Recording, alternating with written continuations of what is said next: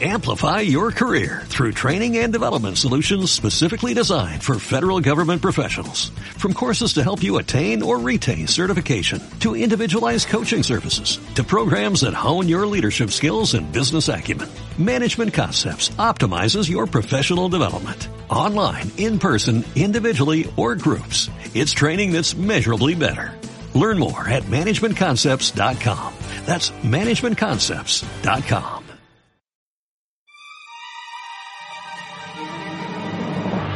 country of Japan existed in 2014.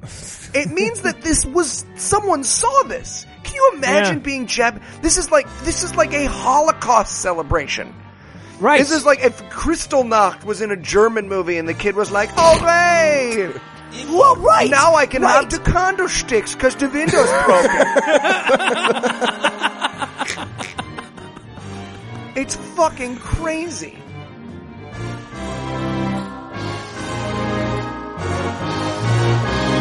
God awful movie. Movie.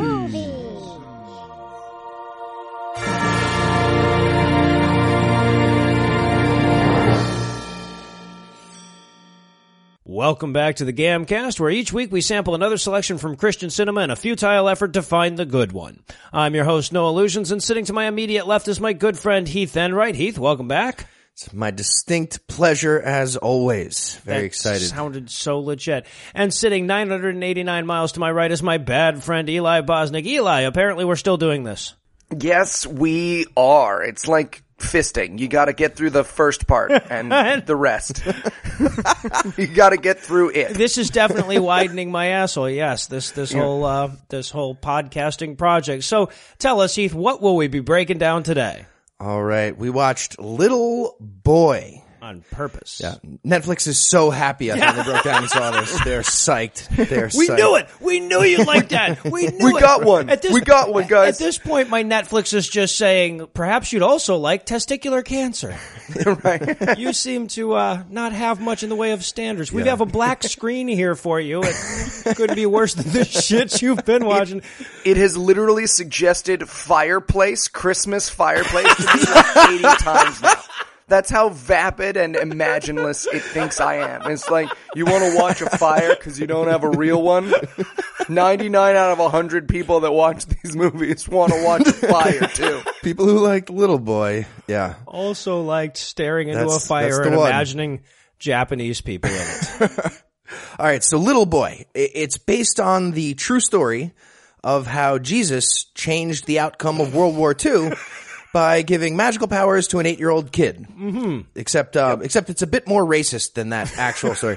so i- imagine if like, like if Bizarro Spike Lee made a racist propaganda film in the 1940s called "Do the Wrong Thing" about American relations with Japan. It's, it's like half war movie and half that. Okay. That's Yeah. that's what we're dealing with. pretty well nailed it. I was going to say it was like Karate Kid with Christianity instead of karate, but yeah, yeah, more or less. Oh, I was gonna go with uh, it's the dark side of a Norman Rockwell painting. Like you always look at a Norman Rockwell painting, you're like, oh, that looks fun, but then those characters would all be saying the N word, and you're like, fuck, God, In the background, man, I'm glad that's a painting. actually someone hanging from that tree. Damn, damn, I never saw that before. So tell us, Eli, how bad was this movie? This movie is surprisingly bad. It's not badly acted. No. It's not badly shot. It's kind of badly written, but the ideas behind it are so insidious that it sort of makes up for the fact that somehow they got real actors and real cameramen and all that stuff. It- the ideas behind it are so poisonous that this could have been this could have been Nicholson's Chinatown, mm-hmm. and you still would have looked at this and gone, "Yeah, this isn't a good film." Well, and it was bizarrely, I mean, all that other stuff though was bizarrely good. The script did not merit this much talent. Real Yeah. actors, yeah. It's like Tom Wilkinson, Michael Tom Rapaport, Wilkinson! Eli, uh, Emily Watson all had the same fucking bookie. They all bet on the wrong fucking team. And he's like, I'll tell you what, tell you what, it's going to ruin your career, but you do little boy and we'll call it even. and they were like, "Can't I just give you the eighty-five thousand dollars I lost on Hillary Clinton being a guy? Can't I just give you no? All right, fine. Fucking swimsuit. No, I, I like this. Uh, according to uh, IMDb, uh, or the trivia page on IMDb, Kevin James loved this script so much that he agreed to do this movie for free. And if anybody knows a good script when he sees it, that would be Paul Blart, Mall Cop. To be fair, that's on the IMDb page of every movie Kevin James has ever done. Could I be in this one, guys? He just likes printed things on paper. He's just excited by the Gutenberg press. He's- Kevin Smith, time traveler. How the fuck did you get this many words on one page? I'll do it. Well, now, okay, so this is to me the most bizarre thing about this movie, and maybe I'm I'm jumping the gun mentioning it here, but it strikes me that this is kind of like this is a Christian movie from the yeah, but God doesn't exist perspective, isn't it? Yeah. Interesting it's- angle. It's a very skeptical movie.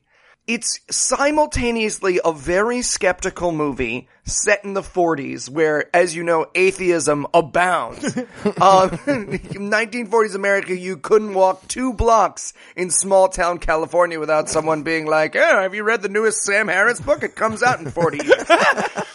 But it's not just skeptical in that way. It's also like nobody except this kid believes in religion in this movie. Not Even the, priest right. is like he is like I, I don't Well, fucking I know. mean, I don't know. Maybe do shit. little something. I hear it. when he put. Oh well, listen, I don't want to spoil it, but there's a moment where a character pulls out a Bible in this movie, and you go, "Okay, here we go." And then he opens it up and pulls out anything except the Bible. Goes, "Here, do this, kid. I'm not gonna bother you with this fucking book. There's a whole bunch of horse shit. Honestly, I just keep my weed in here. I cut it out with an exacto knife. But here, here's Is a list of nice things to do." Movie? Well, I guess the sooner we get the breakdown going, the sooner God can get around to murdering 140,000 people with a nuclear weapon. So we'll pause for a quick break, and when we come back, we'll get to the war crime justification that is Little Boy. With a plot as insidious as the bombing of Hiroshima was okay because Daddy came home, we couldn't help but wonder what Christian cinema has waiting in the wings. So, in the name of keeping ourselves employed, we have some cinematic suggestions for the folks who made Little Boy. Hayashi had always hoped to be the tallest boy in his village, but with everyone around him, his dream might never have come true.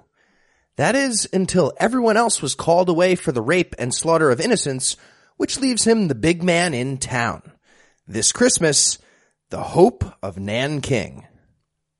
Greta's dream apartment in the middle of Berlin gets stolen out from under her by a wealthy Jewish family, but on November 9th, the man of her dreams will change everything. This summer, Kristallnacht in Shining Armor. Timmy always wanted to be able to see the Hudson River from his bedroom window, but with the World Trade Towers in the way, his dream might never have come true until he makes a wish on a star and a flight that changes everything. Coming in 2018, Lucky Flight 77. And we're back for the breakdown. Now, this film, like four out of every five Christian movies, is going to start with an old timey voiceover, shitty music, and a scene straight from that one postcard on the display that nobody's buying, this time in the form of O'Hare, California.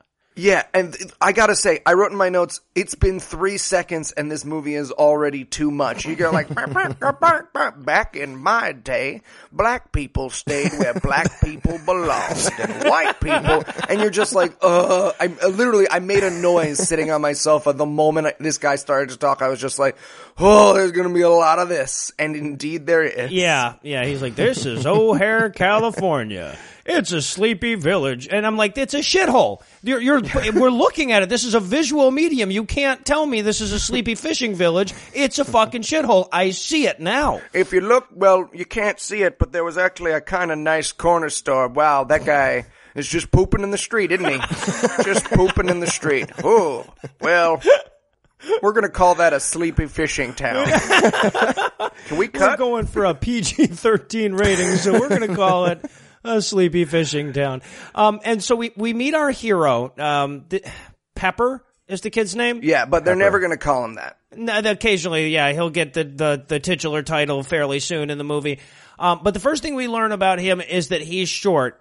And we continue to learn that for a hundred and six fucking minutes. Yeah, ac- actually, we get about one minute into the movie, and right away we learn that he's short by getting some hate speech. Again, a minute into the movie, there, there's a group picture happening, mm-hmm. and the main character's a little boy who's apparently too small to capture on film using 1940s technology. The wavelength of yeah, visible I- light You can't get goes into a pixel or whatever. So the cameraman's having a bunch of trouble, and, and then out of nowhere, the, like this the, the fat German kid from Willy Wonka. Basically, he yells out, "Stop fucking up the shot, midget!" Like really mean, and everybody laughs. Grown adults included are laughing at this. I mean, Everyone. Granted, th- that that term wasn't established as like the equivalent of the N word for for little people back in the 40s, but you know, still, I mean, pretty bad. And as we're going to find out, uh, spoiler, they will continue ramping up the hate speech for this entire movie. yeah, yeah, right, right. We'll will be a shift. We'll shift who we're hating on, but yes, Oh, exactly. but if you're wondering, hey, is at any point is someone going to point out the insensitivity of the word midget? Oh, several characters. Several characters who will later go on to say Jap, nip, over Exactly. and over Madness. and over again. Yes, It's like the SJW, but only on one side. We're gonna get that several. hey man, hey man, they prefer little person. Can you check your ableism? Anyways, this Jap nippy motherfucker this nip over, over here, here, exactly. motherfucker. sucky, sucky, three dollars. You know what I'm saying? So yeah, so we meet the kid. He's short, and again, we see this fifty-seven times. We also meet his dad, played by Michael Rapaport. What the fuck were you doing in this movie? Come on, man. Um, who is his partner? And we get this extended, like me and dad were buddies. Uh, Dad was scene. my only friend. Yeah, yeah. And now I want to just say that this becomes a little more insidious when you realize later that there's another brother. Yeah. You know, that's just being ignored and all of this stuff. Me and my dad had all these special times. And meanwhile, London's sitting there, Dad, I, I made a birdhouse. You know, but at any rate, just so sitting in the corner committing hate crimes quietly to himself. that must have been what That's happened. his hobby, as we learn in this movie. um, but yeah, he and his dad are buds, and we see his dad teaching him to ride a bike, and they're playing, and breaking and- his arm. Yeah, exactly. And then we meet mom. Oh, God. And okay, yeah, right away, mom is a bitch. Yeah. She's like, I'll have none of this having fun with dad bullshit. Build a cushion fort in my fucking living room. Hey, I want to take a moment here. The mom throughout the movie, everyone acts as though she's physically attractive, but she's not. She looks like someone left Sally Fields from Punchline out in the sun too long. She's not, she looks like the crypt keeper in drag. She's not a good looking woman, and yet throughout this movie, several characters will be like, mm, boy, your mama looks real, real good. And I'm like, really? Is she standing behind that fucking beef jerky fuck doll? Because I am confused. So, and, and I also have to point out um, that we also meet uh, during the little fantasy montage with Dad the character of Ben Eagle. All right, so this is like a, a fictional comic book magician that him and his dad love, and is going to be pivotal to the movie. Um, so, like, it was when he breaks his arm for the bike. He's like, "I'm so proud of you for breaking your arm. You're just like this magician in this comic book." Makes no fucking sense, but they kind of shoehorn that in. So I figured I'd shoehorn in it, it, it in where it doesn't belong to. I want to take a moment now and say that this movie is the birth of a nation for magicians. Like I was deeply offended as as a member of the Magic Brotherhood for us to be conveyed this way on film. We have fought so hard and throughout history for magicians to be represented this way in film. I can't. I can't do it. I am I am so triggered right now. I gotta say, man, yeah, exactly. The magicians, the little people, and the Japanese all have something to complain about here. Um, so okay, By so the way, now, that's the name of my cover band, The Magicians, The Little People, and the Japanese. We're the Battle of the Bands this Friday at 8 o'clock. Check us out. So now we also meet uh, London, who is the older brother, who is I don't know, I'm, I'm somewhere between 15 and 27 in this movie. And uh, he is supposed to be going into the army to kill him some Japs. Right. That- their their words, not mine. Uh, but the army rejects him because you know how in World War II, towards the end, they were really selective Yeah. about which people they would let go into the army. just like, uh, uh, uh. Listen, Michael Rapaport at the fine age of 75 can come out. Not you. You've got flat feet, my friend. yes. Also, I want to point out, while they're learning about the war, there's a super racist cartoon. Unbelievably, yeah. where it's like, oh, me, evil Japanese man, and then a bald eagle like rings him like a gong, and he's like, not on my watch, Nippo. And the movie never goes like, that wasn't great. The movie's just like, adorable. It does, and it does that several times, and never comes back and says, "Hey guys, you know that these aren't good words, right, kids who are watching Oh the movie?" no! At Yeah. no point there's a myriad of characters are going to use the term Jap and nip and hate speech, and at no point does the movie even wink at the fact that like that was a bad thing. It's like, oh, you shouldn't be mean to this Japanese guy. Well, like Japanese people in general, I get it. You know, Pearl Harbor, sneaky little bastards. You Can't fucking drive. You got what's coming to him. so then we we learn that because Bucky's not going to war, there's some kind of swapsies situation. Like every family has to send one. It's like the fucking Hunger Games. It's like, uh, Bucky couldn't go, so Dad volunteers his tribute. Eh, yes, exactly. Uh, So everyone, we go to them having a quiet, old timey dinner, and then they're all very, very sad. Yeah, yeah. The That kids dad's going to crying dinner. and How does how does that work? By the way, if the kids got flat, like if dad was nearsighted, does that mean that the eight year old kid goes to war? Yeah, exactly. like, If the eight year old and the eight year old kid is short, so mom would have had to gone to jail. yeah, yeah, exactly. They'd had to pop one more out or something. Um, so then we cut to the uh, the saying goodbye to the family, getting on the bus scene where like Dad says to London, "As much as you should blame yourself for this, for me having to go to war and stuff, it's not exactly entirely your fault." Right. And Right. this scene, with the like, champ, daddy always loves you. We're the best of buddies. I realized that part of this movie, like part of the purpose of this movie is to emotionally manipulate the children of soldiers. This is for soldiers' wives to show to their kids who never get to see their parents. It's like, look, you and your dad were the best of friends and now he's gone 20 months out of the year. See? See? This movie. It's just Remember like that. you guys were dressed like pirates together? Yeah? No? You were an infant? oh, it's right. It was fun. Trust Yeah. me, it was fun. sad moment, yeah, leaving for war. But honestly, it, it seems like a like a nuclear holocaust would, would save some American lives at this point. I'm just saying. Yeah. I'm just saying. I mean, listen, had I'm- There's, there's a solution. See, now that's what you were thinking. I was thinking they had the best hats back then. so now we meet Kevin James. Okay, so we, we cut to Kevin James is the local doctor. Apparently, nobody from his family has to go to war. Right. Um, and we're measuring the kid in case you didn't get the whole he's short thing. And this is a part where, like, somebody finally says, "Oh, well, that midget, that's a bad word. That's a mean word for people who have dwarfism." And I want to point out that, like, It's incorrect. well, right, and they're applying today's standards to 1944 because in 1944 that wasn't being recognized as a bad word. But the other thing is that the midget, the word refers to small people who don't have dwarfism. Right. Right, yeah. So, and no one in the fucking 40s was going to be politically correct about it. Exactly. So- there were no bad words in the 1940s except you weren't allowed to say fuck in front of a lady. Nobody was like, hey man, don't say that. That hurts someone's feelings. That wasn't a thing. And No. Nobody did that until like 10 years ago. and already we're like, God, it's out of control. it's too much. But th- in the 40s, no one would have been like, well, that thing makes people feel bad. They would have been like, yeah, say it again. Say Yeah, right, right, Get exactly. nip Toughen them up, bastard." toughen them up. Yeah. Um, so we also learn here that Kevin James, uh, the Dr. Kevin James is the fat bully's father. Yes. Right. And uh, like we haven't really touched on just how ugly this fucking kid is. This the, the potato that Kevin James's wife birthed or whatever. Yeah. But like I, I feel bad for this kid because like this is right now is the only moment he'll ever be employable because they're like we need the ugliest fucking fat bastard we can find. There's very few situations where people say that. Yeah, unless they make a biopic about the ravages of the measles, this kid's out of work aside from little boy.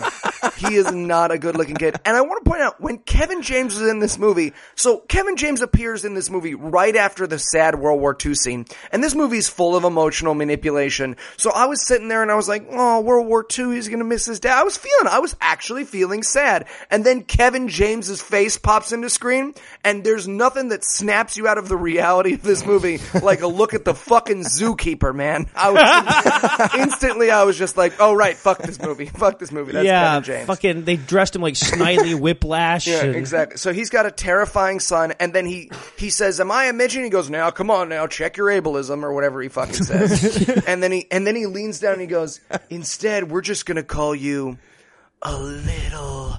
Boy, and he says "little boy" in a way that's so t- it's gonna haunt my nightmares. I'm just gonna be staying up tonight with all the lights on, being like, "No, you promised Kevin James wasn't gonna come out of the bed and say little boy, right? You promised." Check the closet for Kevin James's again. And in the scene, by the way, the, the the little boy is he's weirdly aggressive with, with Kevin James, the doctor. I mean, granted, the dude's clearly fucking the kid's mom, but you know he doesn't he doesn't know that yet. He's yet, and he's yell, he's yelling at the guy. He's like, "Am "My fucking dwarf or not? I don't have time to fuck around. I got important eight year old stuff to do. I got a bucket to fill with Spreadsheets. rocks. and now, th- but that is the point of this scene, though. That is what we're supposed to learn: is that Kevin James wants to make sure that mom knows his dick is available. Yes. And now, keep in mind, this is immediately after the scene where we see Dad getting on the bus. So uh, we're supposed to believe Dad got on the bus. They went from there to the doctor's, and the doctor's like, "Hey, if your uh, husband dies, got some man meat for you right Uh, here." Just so you know, I can let the animals out of the zoo, if you will. I was in Zookeeper. Yeah.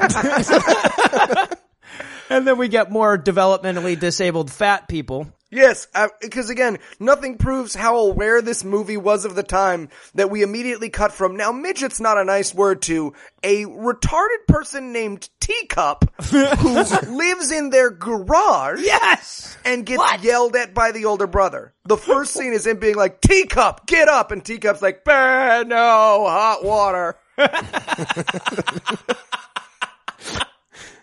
and by the way, we have not seen a single scene where this brother has not been mad. And if you're thinking, hey, are we going to get any scenes where this character, mm. London, has any emotions except for anger? No. One. The answer One. is no. the very end we see one scene where he actually is like not angry and he is even he's even angry about being happy at the end yeah Right. um so yeah we learned that brother's an angry fuck up and um and then the little brother is trying to get some money from him he doesn't want to give him money gives him the puppy face gives him some money so that he can go to town and buy the boots that his dad was eye fucking when we were at the diner earlier Yeah. these boots will be important they'll come back over and over again in the film Uh, and then he also buys two tickets to go see Ben Eagle live. Ben Eagle's the magician. Yeah, right, right. And he buys the two because he's got to buy one for dad because we can already see that his psyche is breaking down and like he's imagining his dad's with him or something. I don't Exactly. Who knows why he bought two? Maybe he was just assuming his dad would be back two days after he went to war. know. Um, but we cut to the army, the army guy getting out of the car to give mom bad news. And here's the thing. This is the sign of the poor writing of this movie. Good movies have the army guy gets out of the car with bad news or news moment mm-hmm. once a movie. this happens 875 times. And at a certain point, you'd think that military guy would just start, hey, can I stay over? Because I've been coming here, I've been here six times in three days, and the truth of the matter is, I'm using a shit ton of money on gas. Maybe I could just hang out and we could call or something.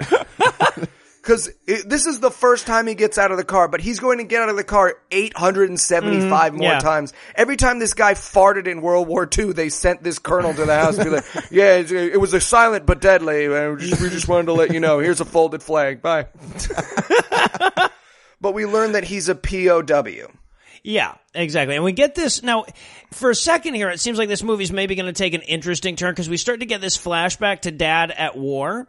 And I thought maybe we were going to tell some of dad's story, but really the only purpose this serves is so that we can intersperse those scenes with a scene of the little kid getting attacked by the bullies in town. So yeah, the uh, the baby freckled version of Richard Dawkins is like, "Come on, guys, we're not allowed to say that to hurt his feelings, but we are allowed to throw him in a dumpster and cover him in water." Yeah. hmm So, uh, but but here's the thing though. This is what's so weird about this scene because they're interspersing the kid getting beat up by the bullies with dad getting like captured by uh, enemy soldiers and shit. And I'm thinking, like, are you just trying to remind us that this bullying shit isn't really that bad? Are you trying to keep it in perspective? It seems like an odd message to send in the middle of this. Right? Yeah, exactly. Listen, it, this bullying might be bad, but Dad's about to get his fingernails pulled out, so Yeah, you know, right. strap the fuck in. So they throw him in the dumpster, and then we get him. I guess eventually he made it out of the dumpster and found his way home. So now we get this very bizarre moment where he walks in the house, soaking wet, and covered in garbage, and clinging a pair of boots, and no one says. Why are you uh No, at all. soaking wet and covered in garbage and clinging a pair of boots? That doesn't even come up. Yeah, at all. They're No. just like, "Hey, your dad's in war jail." Yeah, exactly. exactly. At which point we get this fantastic moment where London goes, "Damn my flat feet! They killed my dad." he's drinking from a bottle, like he's just doing the classic, like I'm a troubled teen. Yeah, right. They might as well have just tattooed that on his fucking Right, forehead. exactly. So, th- you know, so the kid's super sad because dad's maybe not coming home, whatever, whatever. So mom talks uh, London into taking him to the magic show that he wanted to go to. That he Right. bought The two skeleton tickets and for. witness protection is like go to the magician with your little brother. Make him And I feel guess better. London can not be a dick at least long enough to get him there. Mm-hmm. Um, and so we get there, and now, okay, so I guess Ben Eagle is like a serial that they watch, and then there's a live show that goes with it or whatever. And honestly, as bad as it was, the Ben Eagle serial was better than the movie. Yeah. So I just kind of wanted to keep watching that. That's Yeah, a little film within a film thing. There, Although but- we we again in this movie we can't get away with you know five minutes without vicious racism that never gets addressed. ben Eagle has a Native American sidekick that is more offensive than Tonto from oh yes, uh from the what's his name Lone Ranger Lone Ranger, Lone- yeah, from Lone exactly. Ranger. Well, and also, eh, okay, so this is minor nitpick here, but I'm a big fan of the old serials. And at the end of this serial, he saves the girl and everyone, and he, and he wins. That's not how serials work. Yeah, no, they, they it was always a cliffhanger. That's why Yeah, that's the point. It was That's what made them serials. Yeah, exactly. If they ended it next week, you'd just be like, "Hey, what's going on? Oh, we thought we would get lunch. You know, just like Yeah, a nice right. lunch. Do you want to come with know, us?" Rocket Man was just fine at the end doing his taxes and shit. I figured uh, we didn't have to worry about it anymore. So then, and then this moves into the live show, and this is the part, obviously, where magicians were just set back a hundred fucking years. Yes, exactly. This is hard. This was hard to watch, and I personally have moved forward with it. I've processed this moment. But basically, he brings the kid up on stage, and he's like, Do you believe you can move the bottle? He tells the kid that he's gonna move the bottle. And look, mm-hmm. I, listen, we've all been through some hard times. You know, one or more of us may have been in a skinhead gang at a certain point. One or more of us may have juggled on the street for money. Doesn't matter who's who here, all right, in this situation. and one or more of us may have done some children's party magic. Okay, now I don't want to name names, but listen, you bring up a kid, you do magic trick with them. But never in any kid's party that I ever did or have even heard of does the magician give the kid a pep talk about how he's got real magic powers for the shitty trick he's about to do. If I ever got down on one knee and like locked eyes with a kid and I was like, hey, do you believe in your heart that you can make this scarf turn from red to blue? They would have been like, I need an adult. And I would have been like, you're right. You do need an adult. This is fucking crazy. Just wanted to make sure you had that answer at the ready. Well done.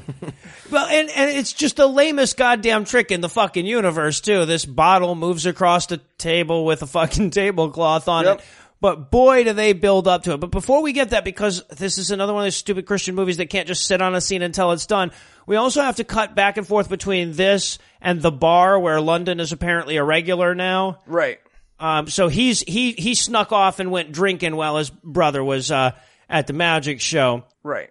And this is where we meet Buffalo Bill, right? Oh yeah, yeah, yeah, yeah, exactly. Uh, Ted Levine. Exactly. So yeah, we meet Buffalo Bill. He doesn't get a real name aside from Buffalo Bill. You don't you don't get to be Buffalo Bill and then ever get to be a different person aside from that. Except he's on Monk too, which is fantastic. Oh, eventually, he was Sam. At the very end of the movie, we, we learned his name. It was Sam. So I was paying attention. This guy right here was paying attention. There you go. All right. All right. Actually, I didn't even realize he was Buffalo Bill until then. you didn't recognize Buffalo Bill I every time I watched Somehow it. I missed that. I yeah. Every When time he I watched an episode of Monk my entire I life, I'd be like, "You fuck me."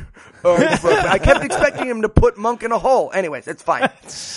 so he's there and he's sad because his son died in Pearl Harbor. Mm-hmm. And apparently, this is where we learn there's a Japanese guy in town, and London and Buffalo Bill are not happy that there's a Japanese guy in town. Yeah. Uh, yeah. So then the kid is standing there, and the magician's like, "Do you believe you can move the bottle?" And the kid's like, "I do." And then he stands there with his hands out and goes "Ah!" at the bottle. And at any magician worth his salt would have been like, "Hey, kid, don't shit yourself. It's just I'm gonna, I'm gonna push this toe switch, and the magnet's gonna move the bottle. You can, you can chill right the fuck down. We're all having a good time here." Um, but he does. He screams and uses his carry powers. And by the way, this movie now started to set up something fantastic. This movie had great potential, which was to be a movie about a little kid with telekinetic powers. Could That's where I thought this was going. Is this kid was just going to move the bottle but it's just a trick. Like the movie presents that everything's a coincidence, but Mm-hmm. I really wanted this movie to just be this kid has telekinetic powers and slowly trains himself to use them. You know, this And- movie and could have ended as fat kid, Chronicle. yeah. exactly. And so now we get sort of an interesting thing that this movie slightly addresses almost by accident, which is where this kid is conflating the comic book fiction and the movie fiction and the magician fiction with the church fiction. right. Because we And- cut to the church. Right, where fucking Al Pacino from Scarface is standing up there preaching. I wrote in my notes, what accent does the priest have? That's all I can think of the whole time. We're gonna go to Jesus and take the Eucharist. So, uh, so he, um, yeah, and just happens to be preaching about David and Goliath too. Oh, what, Yeah. what a what a quinky dink right there. And also, and this again is going to be pivotal to the movie. He's talking about. I don't know why Christians focus on the mustard seed thing. You know, they could just like brush that under the rug like the uh, slavery justifications if they wanted to. But he's talking about how if you have a mustard seed's worth of faith, you can move a mountain. Now, I'd just like to point out, it's been two thousand years. They haven't moved any mountains. Yeah. So right. if that's the standard they're setting, can we just? Yeah. Are, are we done? all of Christianity has less faith than a mustard seed, right? Yeah. And, Apparently. and also, side note, the main character's name is Pepper. He's named after a seed that's sometimes smaller than a mustard seed. I'm not.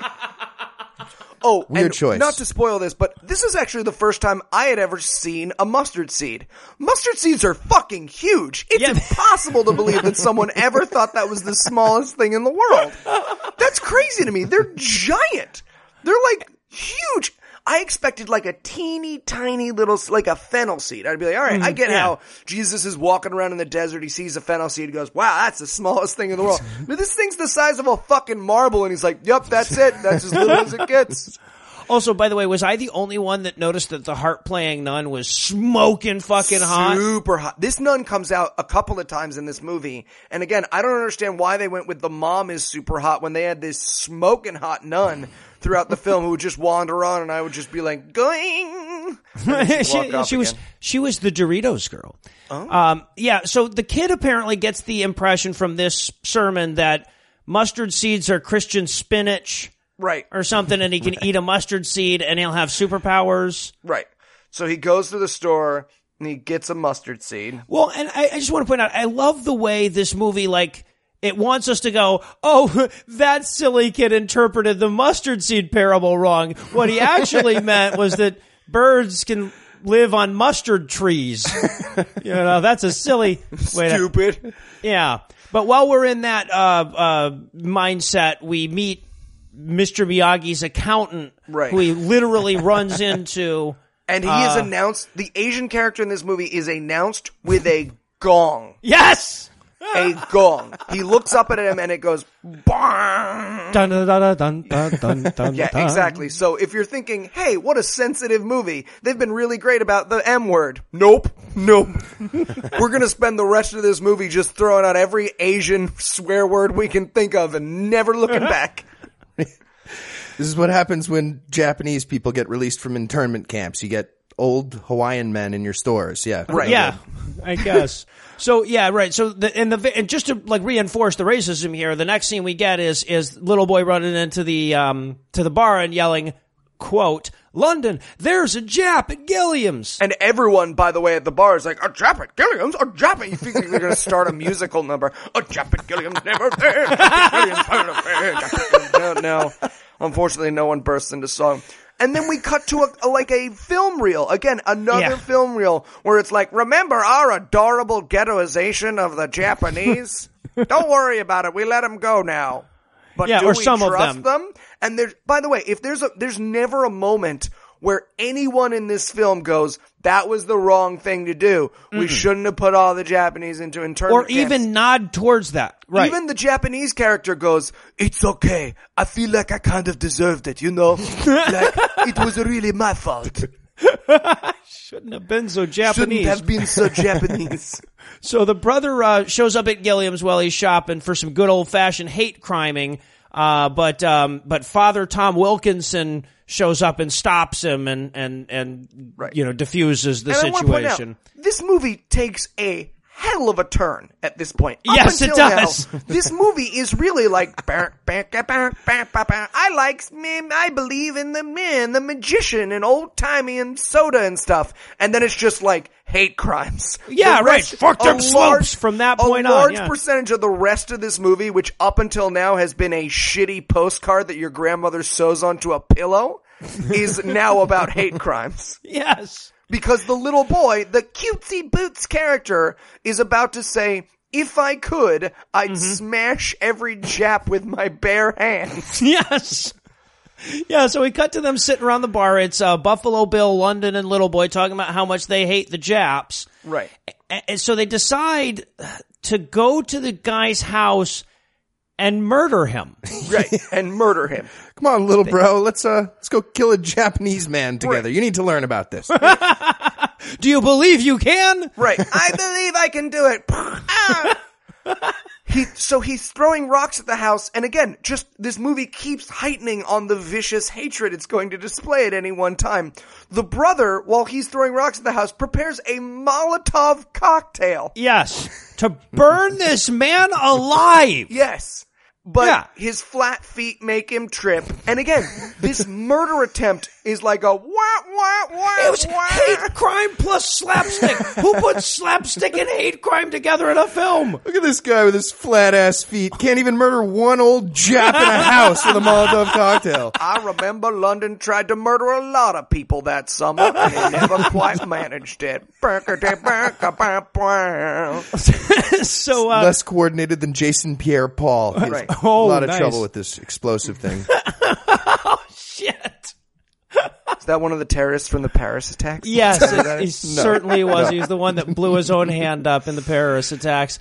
Um, so London goes directly to jail, does not collect uh, $200, but for his part in the attempted murder, uh, little boy is sentenced to say some prayers Five in Hail Marys and five L Fathers. but in Latin. Mm. in Latin. So they take it the seriously. smoking hot And London nut. has to go to Mayberry prison for approximately a week. Something like that, yeah. Attempted murder in the 40s got you a week in Mayberry prison?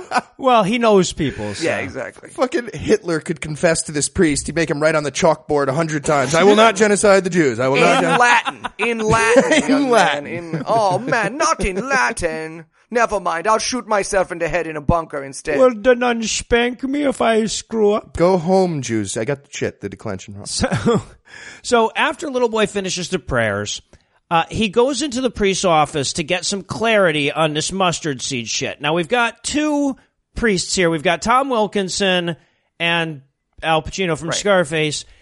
And both of them, like, this movie tries this a couple of times, but both of them cannot explain how their fiction is different from other fiction because he's like, is Jesus power like Ben Eagle in this comic book? And the guy's like, no, that's just words in the book about something that never. Shit, fuck. Ask me again. no, I'll no, start over. I start over. You I ask take me it back. again. I take it back. This is the magician in your book is real. Fuck. No, no, not that one. okay. Um, your magician is demonstrable, and our magician. Okay, now you know what? Fuck it. I'm gonna leave. And he does. And then Tom, basically Tom Wilkinson is like, "Hey man, you need to fucking get out of here. You you're doing a bad job." And was he going for up three nights on a fucking bender? God, he seems so like every scene. He seems so. yeah, I think his stage direction was recently beaten to death. and he immediately pulls a bottle. He's like, I moved the bottle. He pulls a bottle out from his desk, and I'm like, yeah, preacher's got a bottle. Pulls a bottle out from his desk, puts it on the table, tells the kid to move it. The kid can't move it. And, but now the kid stands there like he's shitting himself trying. Oh, every though. time like this he's kid like, tries to move something, he's like, "Eh, it's a turtle head. It's a turtle head. The gopher will leave the hole. um, and again, this is where this movie had the opportunity to be a super cool X-Men reboot. All we needed him to do was start flying shit around the office. Then the preacher's hair falls out, and he's like, "I'm going to start a school for gifted teenagers." Anyways, didn't happen. Well, and I so thought that's where we were going because Tom Wilkinson, when he tries it, he doesn't get it. He goes, "Try again, again," and he's like, he's like the fucking Pai Mei of Christian telekinesis. I thought this is going to be awesome, Snatch the mustard seed from my hand, then you will be ready. right? But no, uh, Tom Wilkinson moves the bottle for him and then explains that magic works by not. Right. He's like, Working. that's how faith works. And the little boy's like, what? And he goes, I don't know. It was in the script. Shouldn't have bet on Seattle to win two years in a row. Stupid, Tom. Well, Stupid. so, but but okay. So but here's the thing, though, and, and again, this is so central to the movie. The kid obviously thinks that the priest is telling them he can get magic powers by believing Very in Jesus enough. the, the kid, and he was making some great points too. He was like, um, Ben Eagle is like Jesus, but better. Ben Eagle exists. You guys understand saw what I'm saying? him. I Like, met he's- Ben Eagle. I was he there. Shook my hand. You guys should dress up like Jesus and pretend at least like they do as Santa, yeah. So, but, but like, instead of telling him, no, you can't get magic powers, that's not how it works, he says, oh no, Jesus wrote this list. If you do all this stuff, you get magic powers. Jesus wrote this list. He goes. I talked about this No. at the beginning. He goes to his desk. He pulls out the Bible, and I'm like, "All right, here we go." He's going to point to the part of the Bible where someone was like, "Yeah, you can do it. Believe in your heart." Hmm. Uh, but instead, he opens it up, and he's just got like this fucking grocery list written on very nice paper. He's got this little calligraphy thing, and he's like, "This is the most ancient list." And that's how he Yeah. ever described. Is that from the Bible? I didn't It recognize doesn't it. make any sense with the Bible. None of the things. It wasn't the No. Ten No, Commandments. not at right? all. It's way better than the Ten Commandments. So the things on the list are feed the hungry, shelter the homeless, Mm-hmm. visit those in prison, weird, clothe the naked, visit the sick, and bury the dead. So already Right. those are kindnesses that are almost I, I went down and I was like, okay, well there's excuses to not do all of these things in the Bible. All you need to do is read Joel and you're like, I don't have to do any of this shit. Fuck you, preacher man. Give me magic powers. Well, Jesus specifically told one of his followers not to bury his dad. So yeah, I don't know where the fuck he's getting this shit. I love that they had to add a page to the Bible to find five good things in a row Right. to be the the Oh, list where's, for I want to watch that intern's day. The intern who's just going through the Bible and they're like, "Hey, Brian, did you come up with anything yet that he, the preacher, can tell the little boy?" No, I didn't. Do you know who was the father to Gozus? Who was the father to Nehusus? No, I don't. Well, I fucking do. Get the fuck out. I quit. Man, that's our seventh intern today. yeah, right. We should just make a little extra biblical list or something. These are the seven commandments God meant to put in there too. Um, but also, but he adds one because he's already got his list prepared. But he adds also befriend a Right. Jap. You know, so he tells the kid if he wants his magic powers, he has to do clothe the naked and feed the hungry and all this, but also make friends with the Japanese person that he tried to kill uh, a Yeah. couple scenes ago. Also, wax on, wax off. Yeah. What? Paint the fence, sand the floor, karate kid. Doesn't matter. You have to be friends with the Jap. gotta crane kick the Jap. Your father's going to get tortured to death in a POW camp. Your call. Your call. But, but also now, and, and I think this is again key to the whole fucking movie because the kid says, "Okay, well then I'll finish this list and make friends with him so that I'll have magic powers enough to bring my dad back." And the and the priest is like, "Oh, You want to do Ooh. real stuff? sh- Fuck, you- I thought you were oh, just like shit. a kid who wanted to move a bottle. Uh, wait, I gotta add Right, something to right. the list. Uh, move a mountain that you can't move. Great, there you go. You're good. yeah, That's now we're good to go." Show up to church every day. Okay, but so the guy, so the fucking guy says like, you know, uh, uh, uh, like, oh well, you know, God will only bring your dad back if that's in His will, and he's like, why wouldn't God want to bring my dad back? Now, look, if your theology can be accidentally invalidated by a semi-inquisitive eight-year-old in your own fucking movie, that should tell you something. Because there's no answer here. Tom Wilkinson just goes, well, do you know? Because sometimes No, God likes he doesn't to do kill anything, and that's fantastic. This is dads. the best answer to why wouldn't God want to help? Blah blah blah. In the in any Christian movie you watch, for the first time, they don't turn to him and go, "Well, I don't know. Isn't it? Aren't you a murderer? Because once you thought about fucking a lady." Yeah, Tom Wilkinson looks at him through his half bleary drunk coke haze, and he goes, "I don't fucking know." And the kid's like, "Great, thanks, Fuck, See ya." It was refreshing. I was like, good for you, Tom Wilkinson. The nun Yeah, gets up from under his desk. Am I done now? Yeah, yeah, kid's gone. You can go. yeah. And then we get a series of uh, scenes where little boy is trying to make friends with the Jap, and wouldn't you know it, the guy he tried to murder in the middle of the night with fire doesn't really want to Yeah. forgive him right away. He's kind of cranky about the whole trying to get murdered thing. Here's how the main character, the little boy, apologizes for attempted murder. Ready? He says, Sorry about the other day. Sorry about the other day when I tried to murder you with my brother. Like he's apologizing to his girlfriend because he came. Yeah, too I was about to say that the the main character of this movie is less apologetic about trying to murder someone than I am about premature ejaculation. what are you gonna do, right? What are you gonna do? Yeah, Sometimes you try to murder someone. I'm still gonna call you a Jap. And the kid, like, he brings him a soda, and the guy doesn't want the soda, so he throws it in the trash. And then he's like peeking in his fucking windows and shit. And like, at, at a certain point, the Japanese guy just looks out and he goes, "Can we just go back to you wanting to kill me?" Right. This would be like so, like occasionally having my house set on fire in the middle of the night. I, I can, I can handle. Right, and he's going to see Tom Wilkinson. He's like, I don't know how to get through to him. I brought him a soda and everything. And Tom Wilkinson's like, hang out with him, get to know him, find out where he's the most ticklish. I don't know. Come on, it's the '40s. We don't, we don't really take care of kids at this point. if you get fucked, you get fucked. So he goes back to, to make friends, and I'm, I'm thinking at this point, I'm like, if this motherfucker doesn't teach this kid karate, then fuck this Oh, movie. there's two points in this movie where I was like, he's going to teach him karate. He does not. so he can beat up the fat kid. he does not. I, wrote- I wrote No down uh, this. this is the origin story of Johnny Lawrence, the bad kid from Karate Kid. I get it. I get. That's where they're going. I like. You mean the hero of Karate Kid? Uh, yeah, if you think about it right. Yeah, exactly. All right. So uh, the lesson that we learn uh, from this scene, by the way, uh, for for all you Christian children watching, little boy.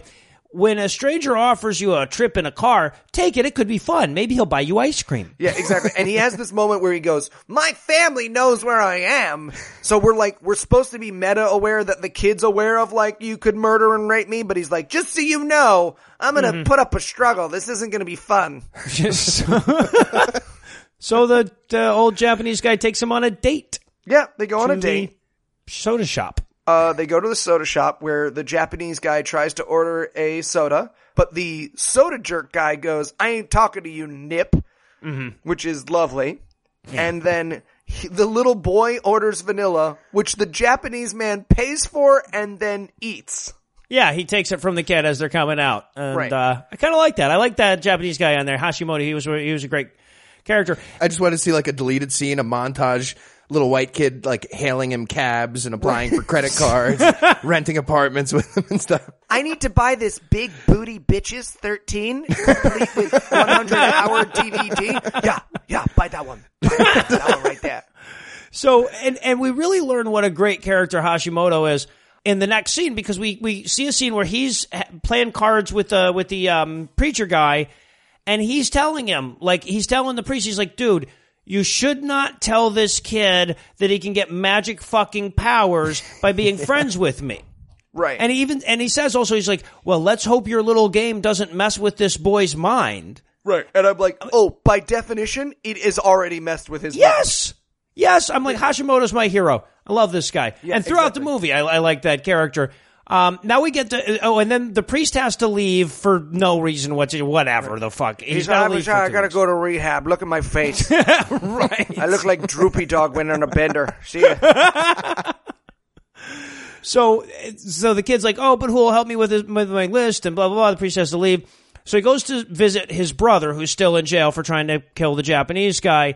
And London is pissed because that's all he, the only emotion that he expresses in this Right, entire exactly. movie. But this time he's pissed because his little brother is making friends with that Jap. Right. And I, I want to take a moment to say London does a terrible job in this movie. Oh, he is yeah. by far the worst performance. He is like a rejected member of a community theater production of The Outsiders. That he's just like his hair's greased back and he just keeps, it's just, stay golden, pony boy. All right, fine. Here, you're going to play London in this shitty movie. Can you yell at a retard? Sure can. I was doing that at it outside. All right. Well, then make it happen.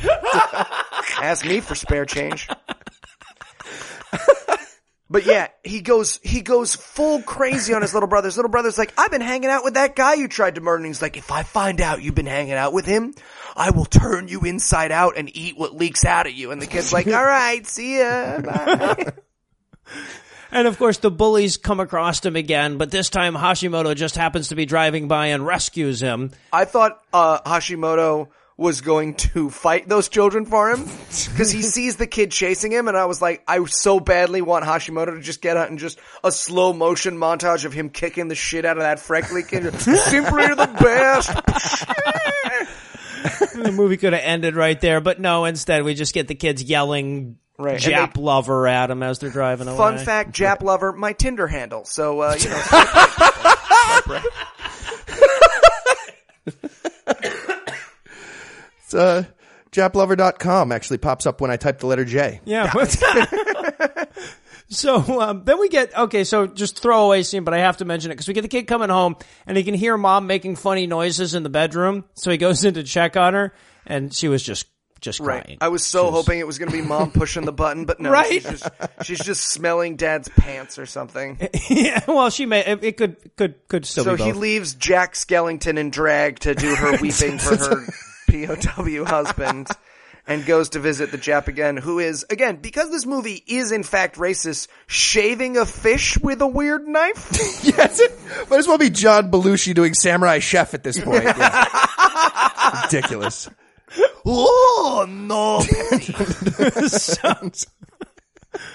So he um he wa- asks the Japanese guy to help him with his list, and then he gives him the sad puppy dog face. So he he, he decides to, and he's like, "Okay, come on in my house Come again." into my kids. house. It was decorated at Pier 1 Imports. Apparently, could yes. not be less authentically Japanese. It's they. This is like if someone gave me a twenty dollar gift card and was like, "Hey, go buy Japanese stuff." I'd be like, "I don't know these."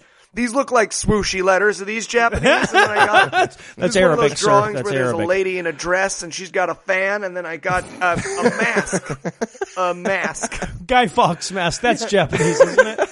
So, so then we set up this whole thing where the kid is gonna like, or the the Japanese guy is gonna help him go through the list. So they visit the sick. He takes him to the hospital. So, and this is kind of fucked up. He takes the kid whose dad is an MIA, eh, or who is is, is MIA in World War II to visit um, burned and deformed soldiers. Right. Good call, Interesting guy. choice. She's Yeah. getting him ready. He's getting him ready just in case. Yeah, I guess. Yeah, You should be prepared for this kind of weird shit. this is what happens. And this is where they get harassed by some American soldiers that are sitting there for being nice and going to visit an, another American soldier. Why don't you bring that burn victim some hot and sour soup, you nip lover? And they're like, uh, we, we did. This is, this is hot and sour soup right here. It's delicious. That's why I was shaving that fish earlier. Um, so, uh, and, and then the next one on the list is uh, help the homeless. But apparently in O'Hare there are no real homeless people. So instead, the the teacup, the Teacup. retarded guy that They've lives named at the auto shop, Teacup. yeah, they decide to let him sleep in London's room while London is in jail. Right, and So- they give him his pajamas. So we get this great moment. They, basically, they treat Teacup in this movie the way I treat my pug. Is like, look, he's wearing clothes. He thinks he's people. I mean, I even wrote in the in my notes here, "Hey, mom, can I have a pet retard?" Um, that's exactly how they treated that fucking scene. Are you gonna walk him? Are you gonna let him kill a lady if she gets too close and tries to fuck him at the ranch? You've got to kill him if he ends up killing a lady. Okay. Don't wear a soft fur hat. You'll get strangled. And then now the next thing on the list was uh, clothe the naked. And they're walking through town looking through the list. Oh, clothe the naked. And I thought we were going to go to a scene where the two of them were just walking around looking for naked people. right. Like, you know, sneaking into fucking locker rooms and going, hey, anybody here with their schlong out? Uh, but Man, they're you gotta go to the JCC. You'll find plenty of old penises there. but I'm not supposed to walk around all afternoon like this? No. No, sir, you're not. You're supposed to get changed and then you're supposed to go home. This is upsetting for all of us. I love that immediately you knew exactly where to go for a lot of old penises hanging out. But Listen. um, unfortunately, that's not what they do at all. They go knitting, Yeah, which is not as good. Sp- they call them the spider ladies because they knit and they like gossip, I guess. Yeah. yeah. Uh, but the super hot pregnant one, who's not just hot because she's pregnant, but it helps, um, is is like all alone, and so he helps her knit a sweater for her baby. Yeah, yeah, he learns to knit in the span of this scene. I'm thinking to myself, what's he going to do with that sweater? Fingers crossed he goes to a porn shoot for little people. Does he? exactly. No. Disappointing. Disappointing. No, gives it to a pregnant lady. Damn it. Right. And he checks off, and that's the last thing on the list. And I wrote in my notes, credits? Credits, please? Please? It's over? Please? It's over? the rest of this is just a really long credit sequence? That would be awesome. I mean, well, there, there were still uh, bury the dead on the list, but Oh, uh, yeah, right, that's as far as we're going to get at the time. And well, that's not enough to earn us a full pardon from this prison sentence of a movie, it does earn us a furlough. So we're going to pause for a quick break. And when we come back, nothing will continue to happen for an absurdly long time. If we learned anything from Little Boy, it's that hate crimes and vicious racism don't matter as long as you couch everything in some gee golly aw shucks Norman Rockwellisms. So we'd like to take this opportunity to get some stuff off our chests that we'd like to say with no consequences whatsoever. Well, shine my boots and call me a cowpoke, but Chinese people drive like a mole in molasses on the 4th of July. Well, now I don't know much, but as sure as a grasshopper can jump through the juniper, them Mexicans sure do love to drink. Uh, uh, black people smell different. Jink, D- jinkies. Dude, I, I, I think, I think you did that wrong. Cranberry sauce.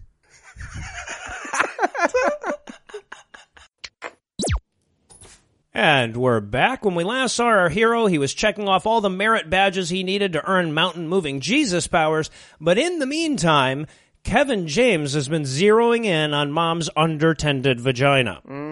And Kevin James is all about fucking Skeletor in a wig. Let me tell you, he I is guess, excited yeah. for it.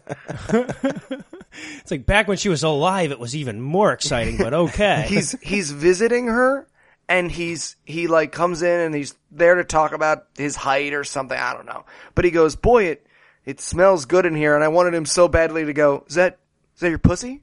Is that, but no, it was the casserole. And, yeah. it was casserole. And and by the way, there's there's no such smell as casserole. That's that's not a general term for a smell. That's like saying it smells like beverages in here. So, it smells like a hot glass rectangle in here. Is that what I what am I smelling? sorry, are you is, is that aroma? are you it smells making like aroma in here. a dessert? Is that a dessert I smell? Yeah. So now this is also kind of weird because then we cut to London in prison and apparently Dr. Fox, that's Kevin James's character, got him out of prison. Yeah. Like, oh, is he a gangster? I mean, how Got him the out of fuck- jail. Look, listen, in the 1940s, it cost an entire hay penny if you tried to murder a Japanese person, a black person, or a gay guy. So, you know, Dr. Fox came through. I guess so. It's like tithing. How you used to be able to pay the Catholic Church to forgive you for murder. That's what they did in the 40s with crimes. I think so, yeah. So basically, Kevin James invites himself to dinner, and they sit around, they're eating, and, and of course, his kid, the bully, is there as well. And he goes, Boy, Freddie and I haven't eaten like this since, and I'm like, let me stop you right there, Tubby. Yeah, You and your fucking fat cartoon villain of a child have eaten in every possible way today. you guys had a casserole in the car on the way over. Right. Clearly, The, fr- the second half of that line is since outside on your porch when we walked yeah, in, right. we split a Boston market chicken. Um, so like she goes up to do some dishes or whatever, and uh, the the older brother says, "Hey man, thanks for getting me out of jail." To which Kevin James says, "I would do anything for your mother, like ass to mouth, you know." Anything, anything she told me to do. Anything. You'll cover this furniture in saran wrap and I will be her shit boy night and day. night and day. Look me in the eyes, London. Night and day. He's got his hand holding his face. night and day.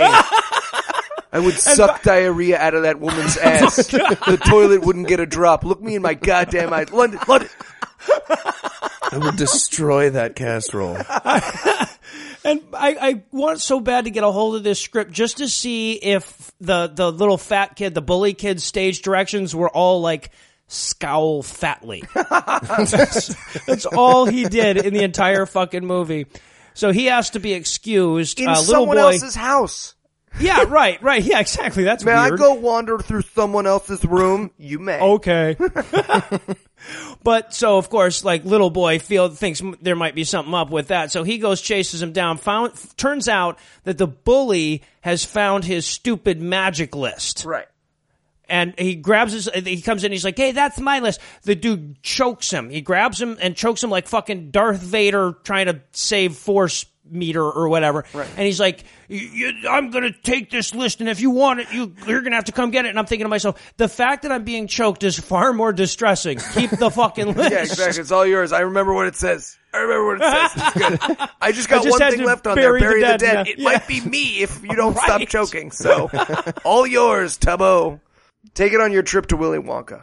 So then he goes back to the Japanese guy for the scene where he should have learned the goddamn crane technique. Yes. Yes. Okay, we're all in agreement here. This was the scene where he was supposed to learn karate, but he doesn't. Yeah. And we get so close because the goddamn guy even starts telling him samurai stories and shit. Yeah, he tells him that this is the he tells him the story of Masao Kume, and I was so sure that this story was full of shit, but apparently it's kind of not. Well, it's it's full of shit, but it's a real legend. Yeah. I I thought it was just something they made up for the movie. But like the Mongols actually did invade Japan, and apparently there there is a legend of like this one Mongol leader coming and bringing his strongest soldier and saying he'll leave the village alone if anyone can defeat him, and he got defeated. Yeah, right. It's, hmm. it's like Japanese David and Goliath, Nice. but it was way fucking Way cooler because it has fucking scorpion darts well, instead of right, a rock. Okay, so they actually flash back into this, like right in the middle of this movie, we get this fucking, he starts telling this story and we get this flashback and we actually get some samurais fighting some Mongols. Mongols, by the way, are apparently Bears. Ursine. Yeah, exactly. The, the only noise. Mongols make in this movie is uh, played by Chewbacca, apparently. right. So, so we get to fight between this giant Mongol in a death, devil mask and this little short samurai guy, and they sword fight for a while, and it's kind of cool. But then he sheaths his sword, and I'm like, "Use the force, Kume," but that wasn't it. It was a poison dart, and I'm thinking, why didn't you lead? Yeah, you gotta start With with, the your poison poison darts. You dart. gotta start with your poison darts. Look, we don't try to preach a lot on this show on GAM, but if there's anyone out there listening who has a fight with a Mongol coming up, please lead with your poison darts. You're sitting there, you got your poison darts in one hand, your sword in the other. Yeah, very, very obvious. Like, I mean, but yeah, because he has to like sword fight this huge guy for a minute. I'm like, wouldn't you? This be like anyway? Yeah, so didn't make much sense. But apparently now that um, uh, little boy knows bullshit samurai legends, he's not short anymore. Right. Uh, so he goes after his list. Right, because he's got the he got the background, and he goes the the thing that Kume had was the will to face his fear, and I wanted him to also say and scorpion poison. You might want That- some. that helps. You might That's a big deal. Well, that's I so wanted the kid to show up and kill the fat bully with scorpion darts at this point. Because like up until this point, like the movie had been him taking shit too literally. Like when they said the mustard seed to move a mountain, he tried to use a mustard. So I wanted so bad for them to like cut, flash cut to a scene at the fucking police station where the Japanese guy's going like, I did not think he would take I it did not. I didn't even know you had scorpions here. I'm going to be very clear. I did not know that America had scorpions. That's. I feel guilty. Not priest telling a little boy that he can bring his dad back guilty, but like I feel like second place of the liars in his life right now. Also, just based on this story, I want to point out the America slash Japan metaphor is pretty obvious in that Yeah. story. And the movie never addresses it. The movie's never like it's about a big old power that comes and gets the shit kicked out of them by these tiny people. Well, except that we we won. So it's cheated. it's like that same story, except for the little guy, you know, missed with his dart, didn't lead with the dart or whatever, Well, and then we used the him. dart, and then we were like, "Oh, I'm about to be poisoned. You know what? I don't want this fight to last super long, so I'm gonna use a nuclear bomb Yeah, on this right. village." that should do it. So so now we get him facing the bully. Uh, he comes up and he's like, "Hey, give me back my list." And Freddy rips up the list and throws it on the ground. To which the kid says, "You fat motherless pig." Now. That's a little dark. We found out at the dinner scene that, that his mom was dead. That's a little dark. Yeah. Going after the kid's dead mom, that's a little shitty. It's the meanest thing anyone except for the grown-ups says in this movie. Well, right, right, exactly. Except for telling him that he can get the magic powers. Except maybe he says something maybe as bad later. Right. But yeah, super mean fucking thing to say. The kid deserves to get his ass kicked right now. right. So the fat kid pushes him on the ground, and then as he comes down at him, little boy swings him and hits him full on in the fucking face with a metal lunchbox. Yeah. That's awesome. And But it was actually pretty cool because pretty at that point I just wanted to see that fat squishy ass face get squished. But That's why you don't bring a thermos to a lunchbox fight, you fat Nazi. Fucking deal with it. he's like, "Fuck! I already ate my lunch." Um, and my lunchbox. with a fine. Yeah, right. oh, you're supposed to keep that. Recyclable. I didn't know. So then the mom, he's got feed the hungry, and the mom says, "Look, if you want to feed the hungry, bring a friend over for dinner." And he chooses Hashimoto or Right, but at first though they make it they they they trick you here because they they show him walking around in the park like trying to find a friend to invite over, and and he looks over at this ginger kid that was there, and you hear the ginger kid going like, uh, "Hey man, did you see? Hey, yeah, you knocked the fuck out of him." So at first you think he's gonna go make a friend, Right. But he but he doesn't. No. and and I but I wanted it so bad to be that like the redheaded kid that watched him knock that fat kid out, just sitting there the whole time like afraid he's gonna get hit with a lunchbox. He's like, "No, I just we just do what little boy says now." yeah, exactly. He's He's told me to come. I'm his prison bitch. That's how it works. So, but no, but yeah, it was Hiroshima or Hashimoto that he invited. Spoilers, spoilers, man. so fuck, fuck. So, um, and they're having hot dogs, and this guy is looking at that onion covered hot dog the way I would look at that onion covered hot Oh, dog. so you invite people over for dinner and make hot dogs? That's that's that's interesting. that's interesting. Why would you make that choice? No, it's fine. Really, it's cool. I would like we were just having full- casserole by random when Right. the other guy showed up, but okay, I'll eat a hot dog. And she, at one point, she goes, "Do you have hot dogs in Japan?" And I wanted him to be like, "Oh, do you have rice in America?" stupid. That's a stupid question. I've been here for forty-two years. Right? Yeah, exactly. He's like, well, you know, I've seen hot dogs before. Right. And then he takes out a picture and he's he explains that everyone in his life has been is dead. Mm-hmm. Uh, he's been in America for forty-two years.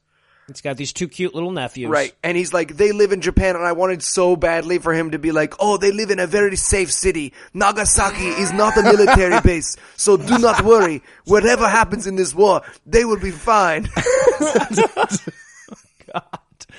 basically that's where we go. But before that, we've got to get some more hate crime. And so London comes in and sees that there's a damn Jap at the table. He backs away like he caught them all fucking on it, mm-hmm. and then comes back with a shotgun. right. And you can't get a gun license with flat feet. Yeah. They're strict about. it. That's crazy. This is California. This isn't Florida. Come on now. I wanted so bad for the Japanese guy to be like, "Are you sure you won't uh, trip and fall before you can?" Are you about to spin around and shoot yourself in the face by accident? Yeah. What we know of you so far. He's pointing at the wrong direction. And- yeah. I'll do it, man. I don't think you will. So, it, it, but then this is the other point where where little boy um like competes for the motherless pig thing because once he runs the fucking kid out, the little boy turns to his brother and he goes, "Yo, dad had to go to war because you couldn't." I'm like, that's a little. I mean, I know he just ran your friend off with a shotgun and all. You you probably should say something about it, but that's probably not A it. little harsh there, Pepper. yeah, that a little was harsh. un, Going hard in the paint. Necessary. Uh, by the way, I just wanted to point out at this point, Brothers costume notes went from full on like greaser to gay porn.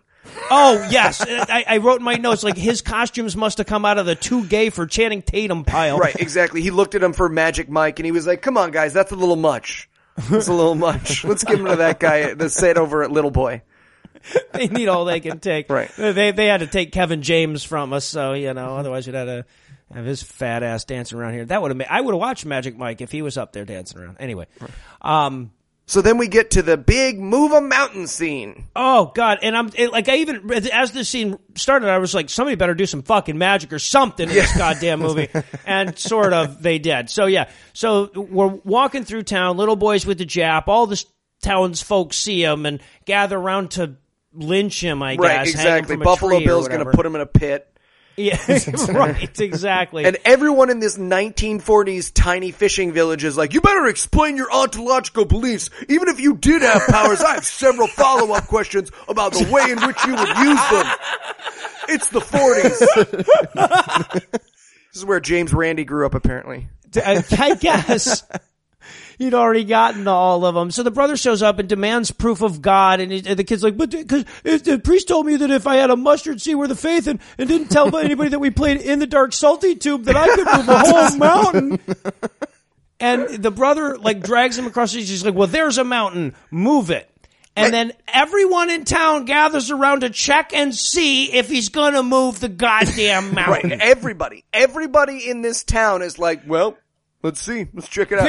Then again, it was time. the 40s. It wasn't like they had TV to watch. So, you know, if I didn't have TV, I'd be like, yeah, some kid down the street says he has magic powers. What the fuck else am I gonna do? We're all hate crimed out. The Japanese guy is here. we don't have any black people in town. No, no, nowhere in any frame of this film. Um, and but as he's like doing his magic hand wavy thing and trying to take a shit in his pants, Right, he's going Super Saiyan. yeah, there's an earthquake. Right. and then like you know everybody is standing around going like fuck an earthquake in california this kid must have god power I'm so surprised this kid, this movie doesn't end with this kid being the head of a cult. so then we get this next we get this little montage of him having magic powers that starts with mom reading the newspaper and the only reason i point that out is because the headline in 79 foot fucking font is you know minor earthquake strikes small town that's front page news in the california bulletin Right. during world war ii Little bit of rumbling. Also, war exactly. still going not so great. Yeah, no real damage, right. But all the people are fucking like gathering around, like laying hands on him, like he's gonna cure their tumors now. Right, and then he's he's doing his magic at his dad's picture. He's Right, trying to- yeah, uh-huh. Ah. Uh, and so he gets a picture. He gets a letter. He's been screaming at his dad's picture, and a letter comes through the mail slot. And in it, he reads it's like a telegram that says, "Hey, he's a POW. The only way for us to, for your dad to come home, is for this war to be over." Right. So he Yes. decides to declare a single-handed magic war on Japan. Yeah, yeah, exactly. He's like Saruman, like bringing the mountain to life. Yeah. So he asked the Japanese guy to tell him which direction west is so that he can use his magic hand powers on Japan. To which he says, the Japanese guy, to his credit, says, Hey, don't use your mountain magic moving bullshit on my country, white boy. Right. Yeah, he goes, yeah, that's uh, that's where Japan is, but you know, as long as you're doing magic, maybe uh, maybe point your hands toward the uh, the concentration camps in Germany. That's a little bit off. Mm-hmm. Yeah, I get, I get you want to help out your dad, Same but don't be an general asshole. direction, I feel like, you, guess. feel like you're being an asshole about it. Exactly. Well, I can only make stuff blow up. All right. Well, then you might as well want to go to Japan. Okay, And do the Japan. They have this moment in the car where the Japanese man is just about to explain ergo propter hoc to the kid, and then he's like, "No, no, it's fine. I don't really have time for a causality pep talk with you. If you want to go stand on the dock and scream, what's going to happen? Someone's going to drop a nuke on that town where my nephews live. There's not even a military base there. Don't worry, it's going to be fine." So, but now to his credit, once again, Hashimoto, the only likable character in this movie, does tell the kid, look, man, I was there when the earthquake happened. Earthquakes happen. I don't think you have magic powers. And he's the only person in this movie that's willing to tell this fucking kid that. And I guess again, we're supposed to be like, oh, that don't damn naysaying Mr. Japs. Mr. just- Hashimoto, when will you learn to love? right exactly. So he he comes home and and we catch mom in london in a fight. I guess the auto shop that dad owns is out of business. Well dad's out of town so she's trying to get a loan from kevin james's character. Uh, london doesn't want that because you know he's probably pretty sure she's gonna have to get on her knees for it. Right. Oh, and they have a they have a quick check in where they're like, "Hey, where's uh, Pepper?" And he's like, "Oh, he's down at the bridge praying for genocide." Oh, okay, cool. Just wanted to know, just wanted to know where our son was. yeah yeah exactly it just goes down to the dock to magic him a war crime Right. So, and then we get another one of these, um, the scenes where Hashimoto and, and, uh, Tom Wilkinson are playing cards and Hashimoto destroys Christianity in this fucking scene. Yep. You know, he's basically like, he's explaining to him why you should definitely not tell a child they can do magic. Because he's going, because look, you and I know God doesn't exist. You and I know that you're lying to this kid and that God is not going to fucking intervene and bring the fucking kids home. So he even says it like this. He's like, so when your God works in mysterious ways again and this kid's, uh, dad dies, what are you going to fucking do then? And Tom Wilkinson's like, you know, I'm not going to play cards with you anymore if you're going to be a dick about it. you were telling me some pussy book stories. Tell me more of the pussy book stories. Let's go back to that. But no, he's like, well, if God is evil, then God will help him through it.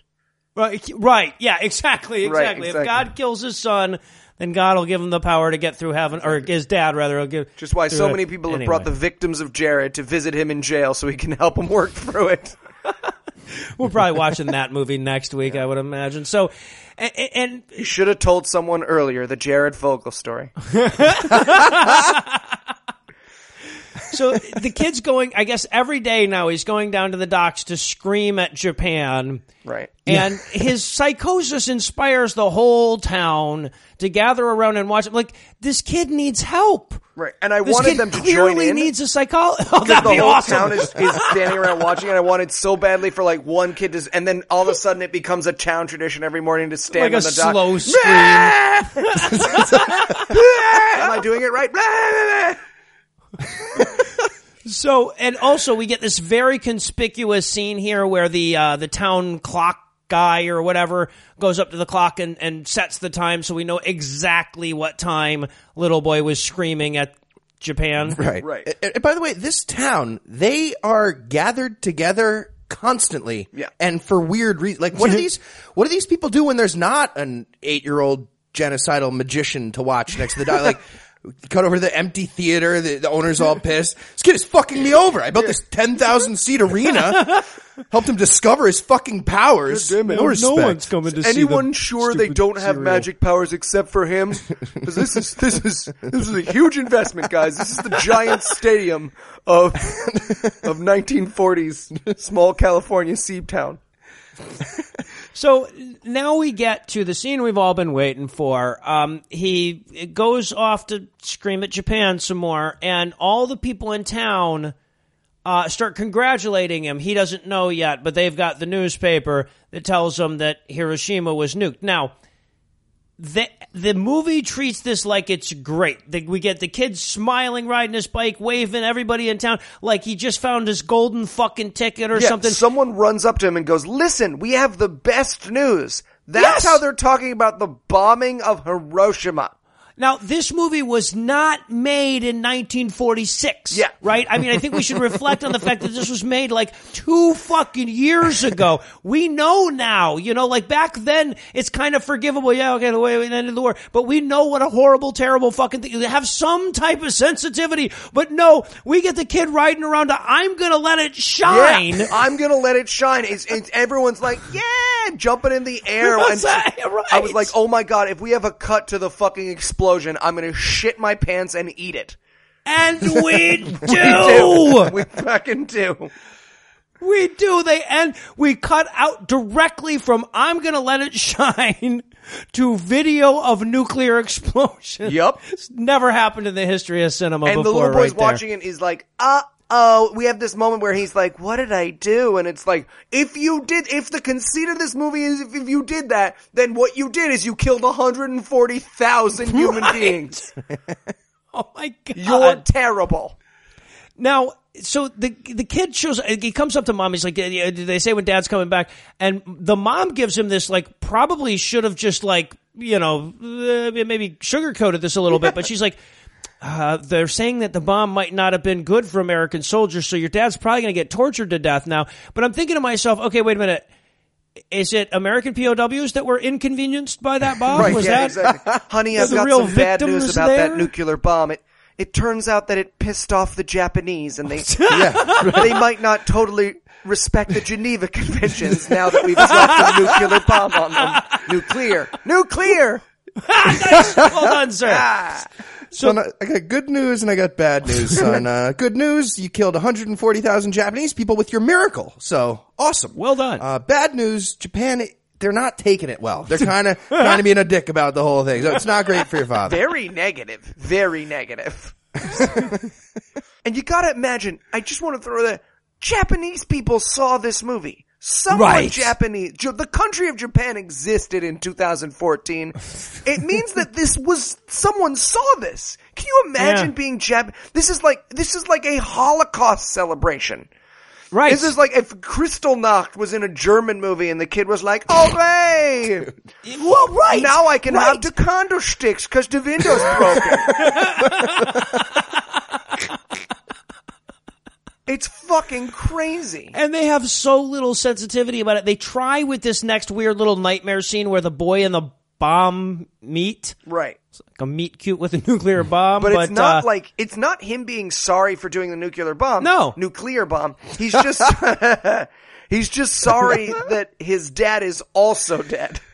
yeah, The- right. We see him walk by children who have been frozen into ash statues. And he's like, yeah, too bad. And then he sees his dad and he's like, no! right, right. And apparently we bombed them into black and white with a splash of red too. Right, exactly. Um, so Bombed him right into Schindler's List. exactly. And then we, uh, uh, then we get to Hashimoto's place. He's coming home late at night, and wouldn't you know it, Buffalo Bill is there at his house with London to murder him Right. for being Japanese. Right, exactly.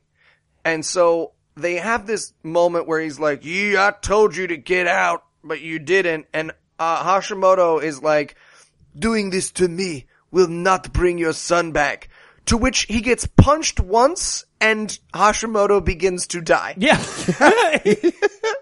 He gets he punches him, and then starts to punch him again. And is like, "Whoa, man! Whoa, man! That's enough! You've killed him! You've murdered this man!" well, but, and that's the other thing too, because then London has like a pang of guilt and he won't like leave with him or whatever, was to stick around.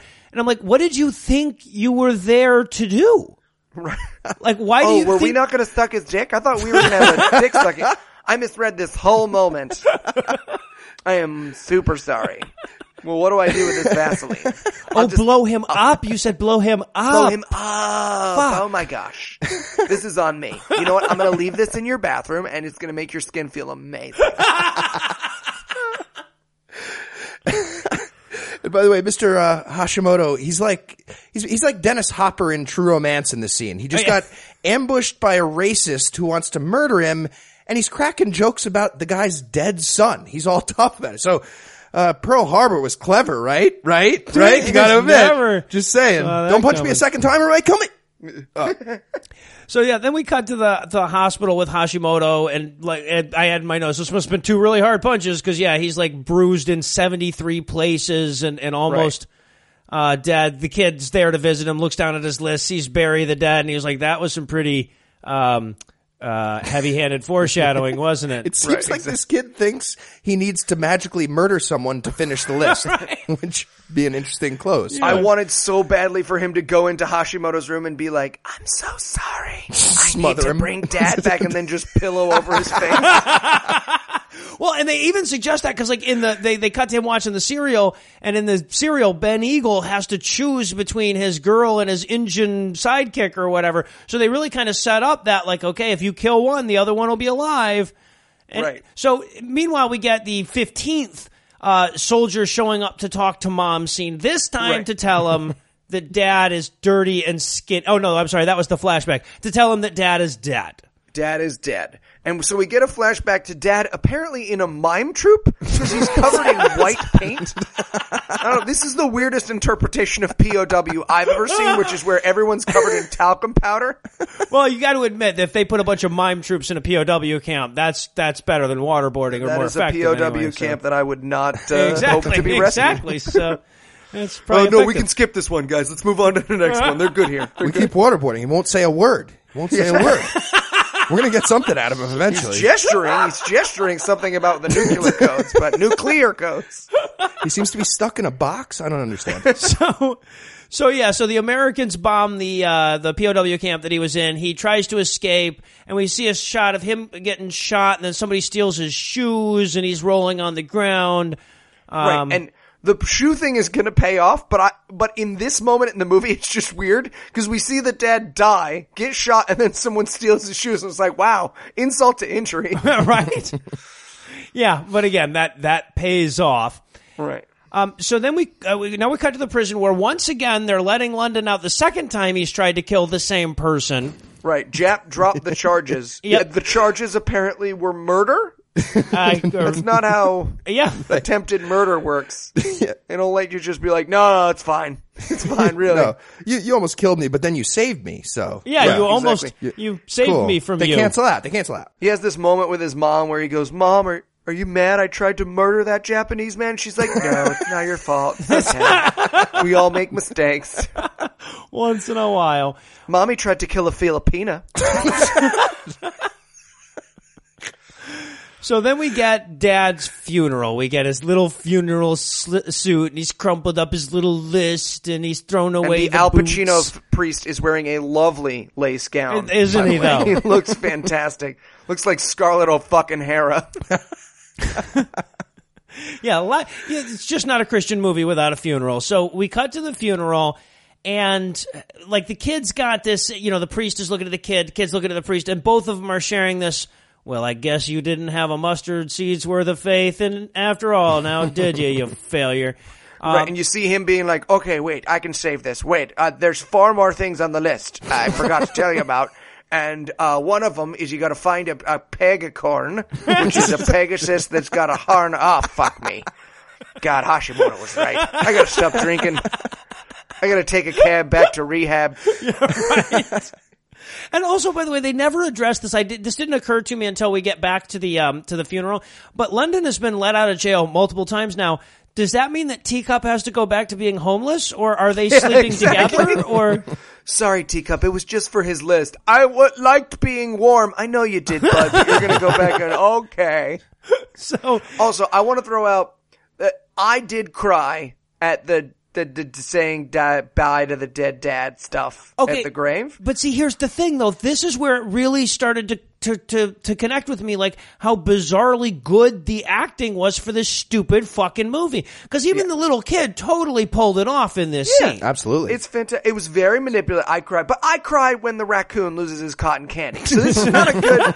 if you watch this movie and you thought, I can't believe they're going to make fun of it. Look, it's a it's a graveyard scene between a little kid and his dad. Yeah. little kid and his dad. Everybody cry. I cried. You know, that's that's cheating. What I'm saying is, it's cheating. they could have put. A, a scene where a little kid cries about his dad in the middle of Birth of a Nation, and I would have been like, well, yeah, it's still sad when dad, a kid's dad dies. So uh, yeah, right. And then we get the uh, the kid is sitting at the dock where he apparently didn't yell at Japan loud enough, or he didn't ever finally pass that pouting stone. at Japan. Yeah, exactly. and then Hashimoto shows up. Now, he, I guess he's trying to cheer him up, but he starts telling him all this depressing shit about when his wife died. So I'm Right, like, dude, like- I don't need your grief too now, do I? Right. Also, Hashimoto not at all affected by the bombing of Hiroshima. No, he doesn't seem to not mind at a all. Like, lick. hey, um, you really fuck it up. really fucked up. You know how you're like friends with me and you realize I'm a person now? You just killed 140,000 of me. So, you know, maybe suck on that while you pout on this. Think of all the children who feel just anyway. So then the kid, like, he's like, yeah, it was stupid for me to believe in that list. And instead of going like Hashimoto's character should, as everything that we've been built to believe in of this character should say, well, it wasn't stupid for you to believe in the list. It was stupid for the priest to give it to you. You're just a Right. kid. Instead, he goes, no, no, it takes courage to have faith. Right. Courage? Which- Are you sure it? that's the word you're looking that- for? It takes no courage to believe. No. None. None. None at all. Zero? That's in fact that's almost the opposite word of what you want. It It's kinda exactly takes the opposite. cowardice to believe. Yes. And then, oh, and by the way, just in case they didn't squeeze a tear out of you the first time, we go back to the grave now so he can put his list on his dad's grave and cry some more. Yeah, and again, this is where this movie is like full on emotional manipulation. I was like, please, the, uh, it's gonna cut to like a dead puppy in that Cher- McLachlan song. you crying yet? Maybe if you cry enough, you'll forget about the Jap stuff in the early part of Oh my movie. god. But he puts the the list on his dad's grave and he says, "I did it for you." And I wanted so badly for Dad to come bursting out of the ground, even though his body's not there. But I, st- I thought it would have been cool. So now we've got to wrap up the whole Kevin James storyline. So we go back to the uh, to the doctor's office where he can get his midget diagnosis. They still don't know what to call his shortness. He says uh, 39 inches, and I wrote the Eli Bosnick story. That's you did not. So, but that's how tall I am. you can't tell on the podcast. But uh, but Kevin James wants to make it uh, clear, you know, regardless of why his kid's so short, he is still willing to fuck mom. Yeah, he has this moment. He goes, "Yeah, I, I don't know really know what to do. Maybe I could come to your house and fuck you until your son is taller." Like, what the fuck is his? He says, "Like, can I come over?" I have no idea what he's talking about. No? Not the time, bro. No? Right. Oh, okay. I understand. I understand. Maybe maybe we just masturbate to our dead spouses' pictures together. No, what? Nothing. Nothing. nothing. We can back to back it so it's not weird if you want. But she shoots him down. She says, "I will always be Mrs. James Busbee." And I said, "Oh snap!" She told him, about how she'll never love again and die alone and depressed. I guess that's a good thing. I don't fucking understand these movies. Spinster mic drop. Yeah. Oh, don't worry because Steven Moffat wrote this movie, so we're gonna learn that the person we thought was dead isn't dead. Yeah, they cheated. The fuckers Right. cheated. Now all of a sudden dad's not dead. And keep in mind, the old man voiceover told us he was dead. Right. The the like the future We, have, we now have an unreliable narrator. right. right. What what else has he lied to us about? well, he lied to us about that town not being a shithole. Well, that's true. Yeah, we should have known better. Also, I want to point out the movie up until this point. Actually, listen, it's not a good movie. No. But the movie up until this point actually had the chance to make a real point about the serious consequences of war and about, and about faith and the problems of faith. Mm-hmm. And this is the moment where the movie takes any meaning it possibly could have had and crumples it up and throws it in the garbage and is like, ice cream cones and happiness. Never Right. mind what we did to those people in Japan. Right. So apparently they thought he was dead because the guy who stole his boots got killed, and then his his dog tags were on his boots. Um, but it turns out he actually survived getting shot. Uh, and they find out, and they go to see him at the Veterans Hospital or whatever. And Right. we get the voiceover again. The suspect bullshit voiceover says, Father Oliver gave his religion credit for my dad not being dead, although he would have not taken the blame if my dad was dead. Right. He wouldn't. He certainly, when we thought he was dead, didn't come up and tell me that God dropped the ball. So, Right. hmm. Now that I think about this story, it's kind of fucked up what he did to me. I should call him. There was also salty tube with my eyes. Uh, It's fine. It's fine. So we should totally do that though. That, that should be our thing. We should just do narrations for Christian movies that don't have narrations. but they all have narrations, damn it. Um, so then we get like dad sees him. Now dad's like pretty fucked up. He's, you know, they're saying like, you know, he hasn't spoken or whatever since he's been back. But damn it, wouldn't you know it? PTSD can be cured by a little kid hugging a pair of boots that you wanted. PTSD and head trauma cured by love. That's how it works. Yeah, exactly. Oh, and then he looks at the, the the the dad looks up at his mom, says, "I remember you being hotter, but whatever." And everyone lives happily ever after. And then uh, here's the part they don't show you. Um, three days later, Nagasaki gets bombed while Pepper's sleeping, and the town goes back to hating him for being small. and useless. right, right. Oh, and there's another Hey. earthquake too. Yeah, well, he's out of town. All right. Well, I, I say that this at the end of a lot of these movies, but I don't know that it's ever been as appropriate a question or that I've ever been as genuinely curious. What the fuck is the moral of this story? That if you have faith, events will unfold in a chaotic and unpredictable fashion that often doesn't work out well for anyone. I mean, like, fuck the moral. What emotion are we supposed to even walk away with from this movie? Uh, uh, war is sad unless it's for Japanese. is that it? Did I get it? I- Two points. I win. I guess uh, the, the lesson is don't let delusional kids pray for stuff because it works. Unless you want a nuclear attack, in which case you should let de- delusional kids pray for stuff because it works. Yeah. I, I, I so want the sequel with Fat Man. That would be a much better fucking story. That's the story of Teacup. Oh, right on, right on. When Hell he yeah, gets they were moved already. back out to the garage, he goes and stands on the dock and yells. He thinks he's yelling at the garage. He thinks the sun is the garage. So he's just, ah! And then they bomb Nagasaki. Oh, Fun fact. okay, Yeah, interesting. it's a deleted scene. Oh, right, gotcha. All right, so well, now that we know all the geological powers of random hand gestures, we can't afford to risk all the Japanese civilians a thumbs down might cause. So instead, we're going to have to rate this thing by analogy once again. So Heath, I'm going to give you the obvious one here. All right. If this movie was a war crime, what war crime would it be? All right. Uh, well, well, my first thought is mustard seed gas, but that's not, that's not, that's not exactly it.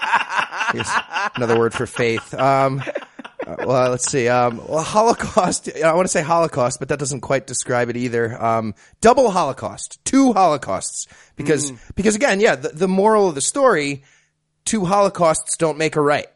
Wait, no, they do make a right. Yeah, two two. Holocausts That's- make a right. That's the moral of it. It's like squaring a negative. I always forget it. That, that's the movie in a nutshell. And Eli, if little boy and magic soccer ball girl from the last movie got into a fight, who wins and why? Uh, I'm going to call it a technical tie because um, she would give him the Dakota Fanning's cancer, but then he would scream at her and all of 9/11 would happen. So you know it, it would balance out. She ended up working at the towers as an adult. I forgot to mention that. Well, right. I mean, if she touches him, then she Yeah, she would exactly. catch the short. then she so. gets yeah exactly. She turns into a midget, and then they both 9/11 together. I don't know. I get, the, I get the feeling doing these two in a row, like we're ramping up for a really lame pint-sized Christian Avengers crossover at the end or something. Fucking awesome. Well, I guess that's going to do it for our review of Little Boy, but that's not going to do it for the episode quite yet, since we haven't teased you about next week's show yet. So, Eli, tell us what's on deck.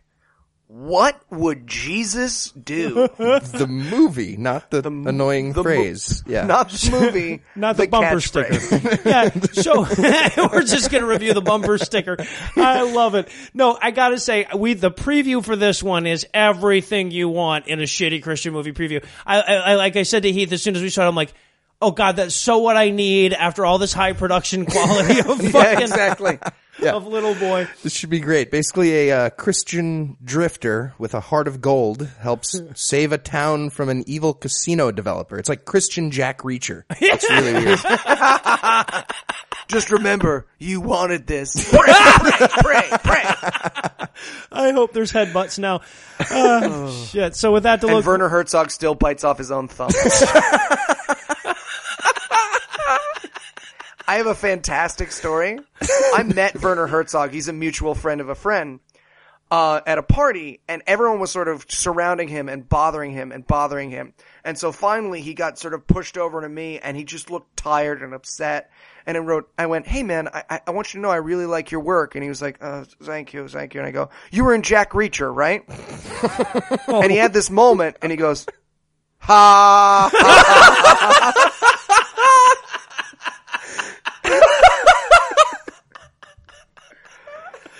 I've gotten my laugh out of Werner Herzog. awesome, awesome. Well, I'm so amazed. I did not think that we were going to be able to end this episode on a high note, but we could. So quick, let's uh, let's bring episode Blackjack to a merciful close. Once again, a huge thanks to all the Patreon donors that help make this show go. If you'd like to count yourself among their ranks, you can make a per episode donation at patreon.com slash godawful and thereby earn early access to every episode. You can also help us a ton by leaving us a five star review on iTunes and by sharing the show on all your various social media platforms. And if you enjoy the show, be sure to check out our sibling shows, The Scathing Atheist and The Skeptocrat, available on iTunes, Stitcher, and wherever else podcasts live. If you have questions, comments, or cinematic suggestions, you can email godawfulmovies at gmail.com. All the music used in this episode was written and performed by Ryan Slotnick of Evil Giraffes on Mars and was used with permission. If you like what you hear, hear more by following the links on the show notes to this episode. Thanks again for giving us a chunk of your life this week. For Heath Enright and Eli Bosnick, I'm Noah Lugeons, promising to work hard to earn another chunk next week. Until then, we'll leave you with the Breakfast Club close. Don't you, good dirty.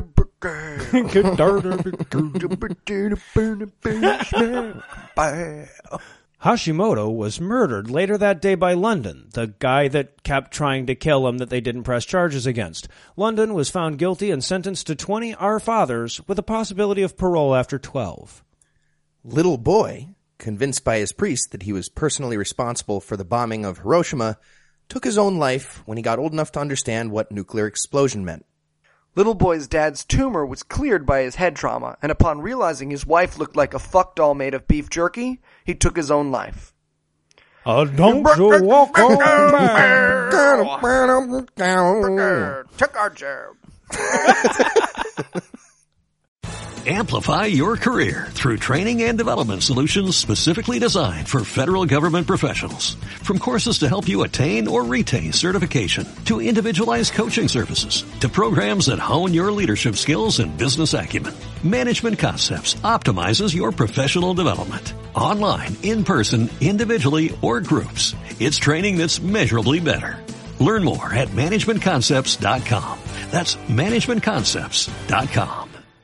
With LinkedIn Jobs, we tap into a network of more than a billion professionals to help you find quality professionals quickly and easily for any role you need. Marketing wizards? Found them. Software engineers? Found. That project manager I could never seem to hire? And found. LinkedIn Jobs quickly matches your roles with candidates with the right skills and experience. In fact, 86% of small businesses get a qualified candidate within 24 hours. Post your first job for free and get started at linkedin.com slash spoken. That's linkedin.com slash spoken. Terms and conditions apply. With LinkedIn Jobs, we tap into a network of more than a billion professionals to help you find quality professionals quickly and easily for any role you need. Marketing wizards? Found them. Software engineers? Found. That project manager I could never seem to hire? And found. LinkedIn Jobs quickly matches your roles with candidates with the right skills and experience. In fact, 86% of small businesses get a qualified candidate within 24 hours. Post your first job for free and get started at linkedin.com slash spoken. That's linkedin.com slash spoken. Terms and conditions apply.